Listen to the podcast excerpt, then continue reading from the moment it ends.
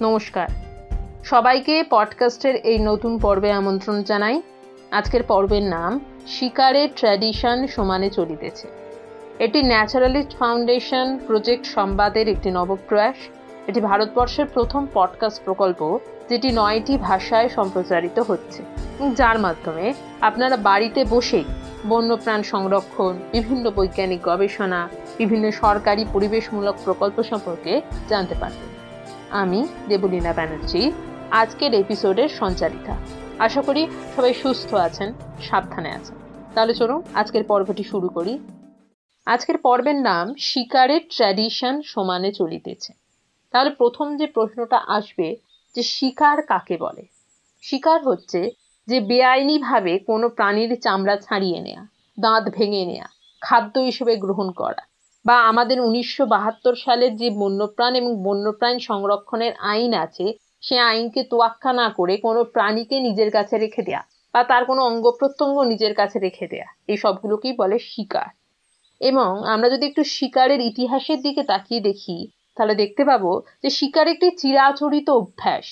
আদিমকালে মানুষের কাছে এটা একটা অভ্যেস ছিল এবং সেই অভ্যাস হওয়ার পিছনে কিছু যুক্তিসঙ্গত কারণ আছে। যেমন, তখন শিকারকে কৃষিকাজের বিকল্প হিসেবে দেখা হতো বা যেদিন তারা শিকার করতে পারত, সেদিন তারা অনেকটা মাংস খেতে পেত বা তারা যদি শিকার করতে পারে, তাহলে তারা একটা প্রাণীর চামড়া পাবে সেই চামড়াটা তারা শীতকালে বা ঝড় জল বৃষ্টিতে নিজেকে রক্ষা করার কাজে ব্যবহার করত। এবং তারা যদি কোনো প্রাণীকে হত্যা করতে পারে, তাহলে সেই প্রাণীটির হাড়গোড় তারা পরবর্তী শিকারের অস্ত্র হিসেবে ব্যবহার করত। এবং সর্বশেষ এবং পঞ্চম কারণ, তারা যদি কোনো প্রাণীকে শিকার করতে পারে, তাহলে তারা একটা ফাঁকা গুহা পাবে, যেখানে তারা নিশ্চিন্তে দিন যাপন করতে পারবে। কিন্তু এখনও তো শিকার চলছে। এই কারণগুলোর কি সত্যিই দরকার আছে? আমার মনে হয় আপনারাও আমার সঙ্গে একমত হবেন যে এখন কিন্তু এই কারণগুলোর দরকার নেই। কিন্তু এখনও শিকার চলছে। মানুষ এবং প্রাণীর সংঘাত চলছে। আমরা যদি একটু পরিসংখ্যানের দিকে তাকিয়ে দেখি, তাহলে দেখব যে মানুষ হাতির সংঘাত মানুষ গন্ডারের সংঘাত, মানুষ চিতার সংঘাত, মানুষ বাঘের সংঘাত দেখা যায়। এবং তার মধ্যে সব থেকে বেশি যেটা লক্ষ্য করা যায় সেটা মানুষ এবং হাতির সংঘাত। প্রায় জুলাই থেকে সেপ্টেম্বর মাসে ফসল কাটার সময় এই সংঘাত দেখা যায় এবং প্রত্যেক বছর দুশো কিংবা তার বেশি পরিমাণে হাতি মারা যায়। বেআইনিভাবে তাদের দাঁত হরণের ফলে বা ট্রেনের ধাক্কায় বা বৈদ্যুতিক বেড়ার কারণে। এছাড়া মানুষ হাতির সংঘাত চা বাগানে দেখা যায়, মানুষ গন্ডারের সংঘাত চাষের জমিতে দেখা যায়। এবং মানুষ বাঘের সংঘাত যদি ধরি, তাহলে উনিশশো উননব্বই সাল থেকে দেখা যাচ্ছে যে তিরিশ শতাংশ বা তারও বেশি মানুষ সুন্দরবনে বাঘের আক্রমণে মারা যায়। এছাড়াও মানুষ এবং সিংহের সংঘাত, মানুষ শিয়ালের সংঘাত, মানুষ ভল্লুকের সংঘাত, মানুষ চিতল হরিণের সংঘাত, মানুষ বাঁধরের সংঘাত লক্ষ্য করা যায়। এবং এই সংঘাতের প্রধান কারণ হচ্ছে বাসস্থান হ্রাস, জঙ্গল সংকোচন, আবহাওয়া পরিবর্তন ইত্যাদি। তাহলে আপনাদের মনে প্রশ্ন আসতে পারে যে এই সংঘাত কি সবসময় মানুষ এবং স্তন্যপায়ের মধ্যেই হচ্ছে? তা কিন্তু নয়। মানুষ এবং সরীসৃপের সংঘাতও দেখা যায়। মানুষ এবং পাখির সংঘাতও দেখা যায়। যেমন সরীসৃপের কথা যদি ধরি, তাহলে মানুষের সঙ্গে কুমিরের সংঘাত, মানুষের সাথে সাপের সংঘাত, মানুষের সাথে বিছের সংঘাত মানুষের সাথে গোসাপের সংঘাত ইত্যাদি দেখা যায়। আবার যদি পাখির কথা ধরি, তাহলে মানুষের সাথে ময়ূরের সংঘাত, মানুষের সাথে টিয়ার সংঘাত, মানুষের সাথে জলজ পাঙ্গির সংঘাত ইত্যাদি দেখা যায়। এবং সেই সংঘাতের তালিকা ভীষণ দীর্ঘ, বললে শেষ হবে না এই পর্ব। এবং আমরা যদি আজকে এই দু হাজার একুশের কথা ধরি, এই অতিমারির সময়েও কিন্তু বিভিন্ন রকম হত্যা বা সংঘাতের খবর আমরা পাই।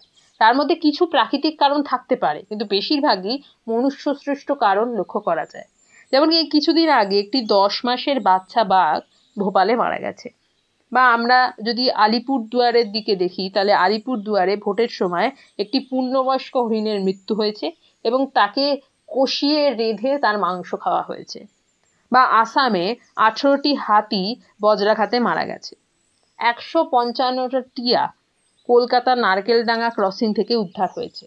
এছাড়াও প্রায় দুখানা খাঁচা ভর্তি করে, প্রায় পঁয়ষট্টিটি লালপুচ্ছ বুলবুল দুর্গাপুর থেকে উদ্ধার হয়েছে, যেটা পৌষ সংক্রান্তিতে উত্তরপ্রদেশে নিয়ে যাওয়া হচ্ছিল।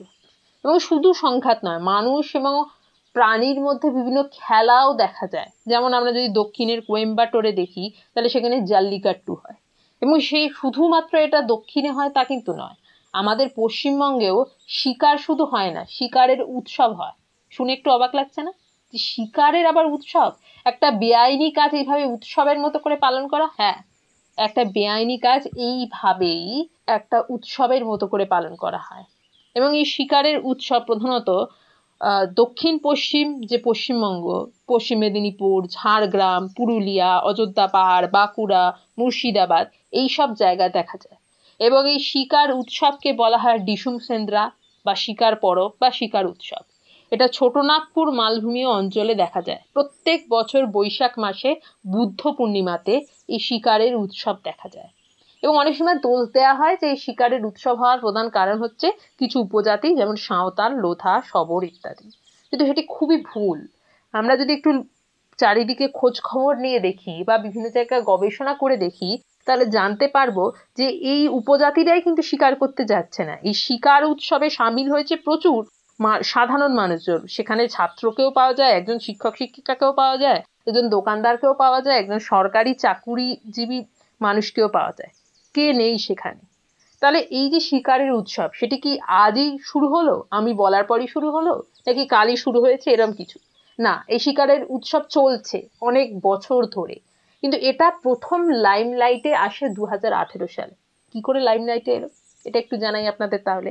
এটা প্রথম লাইমলাইটে আসে দু হাজার আঠেরো সালে, কারণ দু হাজার আঠেরোতে ঝাড়গ্রামের লালগড়েতে বাঘের পায়ের ছাপ পাওয়া যায়। তো সকলেই চিন্তিত হয়ে পড়ে এবং তারপরে বন দপ্তর থেকে ক্যামেরা ট্র্যাপ বসানো হয়। কারণ লালগড়ে একশো বছরে কোনো বাঘের অস্তিত্বর কথা আমরা জানতে পারি। এবং ক্যামেরা ট্র্যাপেতে নিশ্চিত হওয়া যায় যে সেখানে একটি বাঘ আছে। তো তার কিছুদিন পরেই দেখা যায় একটি বর্ষা বা বল্লম বিদ্ধ বাঘের মৃতদেহ মানুষ দেখতে পায় চারিদিকে এবং সেটি লাইমলাইটে ছড়ায়। যে একটি বাঘকে মানুষ মেরেছে বল্লম বা বর্ষা দিয়ে এই শিকার উৎসবের কারণে। এবং সে ঘটনাটি ঘটেছিল তেরোই এপ্রিল। যে ঘটনাটি বন্যপ্রাণের ইতিহাসে সব থেকে কালো দিবস বা সব থেকে খারাপ, নিকৃষ্টতম একটি ঘটনার মধ্যে অন্যতম। এবং তাহলে শিকারের উৎসব কীভাবে হয় সেই সম্বন্ধে আপনাদের একটু জানাই। দেখা যায় যে প্রধানত কিছু মহুয়া খেয়ে প্রচুর লোকজন, প্রায় হাজার পনেরোশো লোকজন, বল্লা, বর্ষম, তীর, ধনুক, হাতুড়ি, গুলতি, এইসব নিয়ে বাইকে করে অনেক সময় কুকুর ঠুকুর নিয়ে এই সব নিয়ে তারা শিকার করতে যায়। এবং সেখানে তো শিকারে কে নেই এরকম একটি বিষয়। শুধু উপজাতি নয়, বিভিন্ন সাধারণ মানুষও শিকারে যায়। কারণ অনেক সময় এটা একটা হিরোইজম দেখানোর জন্য তারা যায়। যে আমি একটা শিকার করছি, আমি একটা বিশাল কিছু। সেই জিনিসটি দেখানোর জন্য তারা শিকার করতে যায়। এবং সেই শিকার উৎসবের ফলে যদি একটু আমরা দেখি যে কারা কারা মারা যাচ্ছে, তাহলে সেটা কিন্তু সত্যি ভয় পাইয়ে দেবে। আমাদের রাজ্য প্রাণী আমাদের রাজ্য প্রাণী কি বলেন তো? অনেকেই হয়তো জানেন বা অনেকে জানেন না। সত্যি, বলব আমাদের রাজ্য প্রাণীর কপাল খারাপ, যে তাকে কেউ চেনেই না বলতে গেলে। লোকে বাঘ ভাবে ভয় করে। সে হচ্ছে বাঘ রোল এবং সেই বাঘ রোলের মৃত্যুর খবর আমরা পাই, যেটা শিডিউল ওয়ান প্রাণী, বা গোসাবের মৃত্যুর খবর আমরা পাই, যেটা শিডিউল ওয়ান। বাঘের শিকারের কথা আমরা পাই, যেটা শিডিউল ওয়ান। বিভিন্ন বনবেড়ালের শিকারের কথা পাই, যেটা শিডিউল টু। বুনো শুয়োরের শিকারের কথা পাই, যেটা শিডিউল থ্রি। বন রুয়ের শিকারের কথা পায়, যেটা শিডিউল ওয়ান এছাড়াও বিভিন্ন পাখি, তাতে রাত চড়া থেকে টিয়া, বিভিন্ন প্রাণী দেখা যায়। এবং সেই যে শিকার উৎসবের কারণে যে কোনো প্রাণীকে হত্যা করায় সেখানে কোন প্রাণী সন্তান সম্ভব কোন প্রাণী খুবই ছোট, এইসব দেখা হয় না। যাকে তারা সামনে পায়, তাকেই শিকার করে।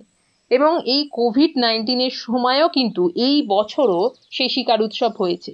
প্রায় পঁচিশশো মানুষ সেখানে জমায়েত হয়েছিল। এবং সেখানে দেখা গেছে যে এই বছরের পরিসংখ্যান অনুযায়ী প্রায় সাতানব্বইটি প্রাণী এবং প্রচুর পাখিকে মেরে ফেলা হয়েছে। এবং শুধু তাদেরকে হত্যা করা হয়নি, মেলার যে খোলা প্রাঙ্গণ, সেখানে তাদেরকে রান্না করে খাওয়া হয়েছে খোলামেলাভাবে।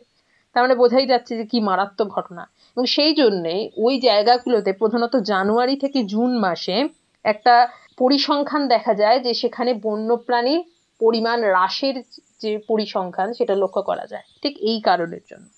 তবে এত কিছু খারাপের মধ্যেও কিছু আশার আলো আছে, যেমন এই বছর আমাদের যে বন দপ্তর এবং পশ্চিমবঙ্গ পুলিশ থেকে প্রচুর সচেতনতার আয়োজন করা হয়েছিল, পথনাটিকা করা হয়েছে, বিভিন্ন হ্যান্ড বিল প্রদান করা হয়েছে, পোস্টার লাগানো হয়েছে দেয়ালে দেয়ালে মাইকে করে করে প্রচার করা হয়েছে, বিভিন্ন গ্রামের যে মাতব্বর বা মোড়লদের সঙ্গে সভা করে বলা হয়েছে যে এগুলো খারাপ এগুলো করা উচিত নয়, আমরা কাউকে হত্যা করতে পারি না।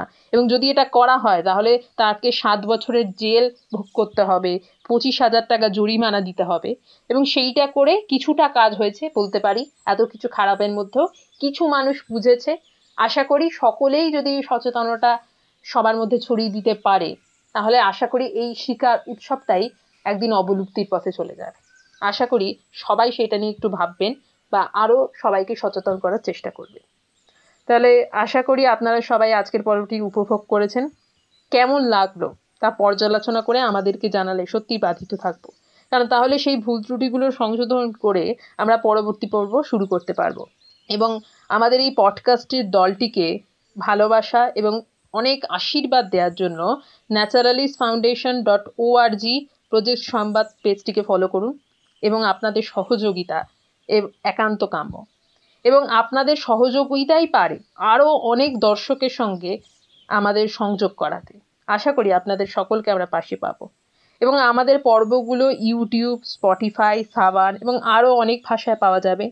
আরও নিত্য নতুন পর্ব পাওয়ার জন্য আমাদের সাবস্ক্রাইব করুন এবং আপনাদের পরিবার, পরিজন, বন্ধুবান্ধবের সাথে আমাদের এই কর্মকাণ্ডটি ভাগ করে নিন।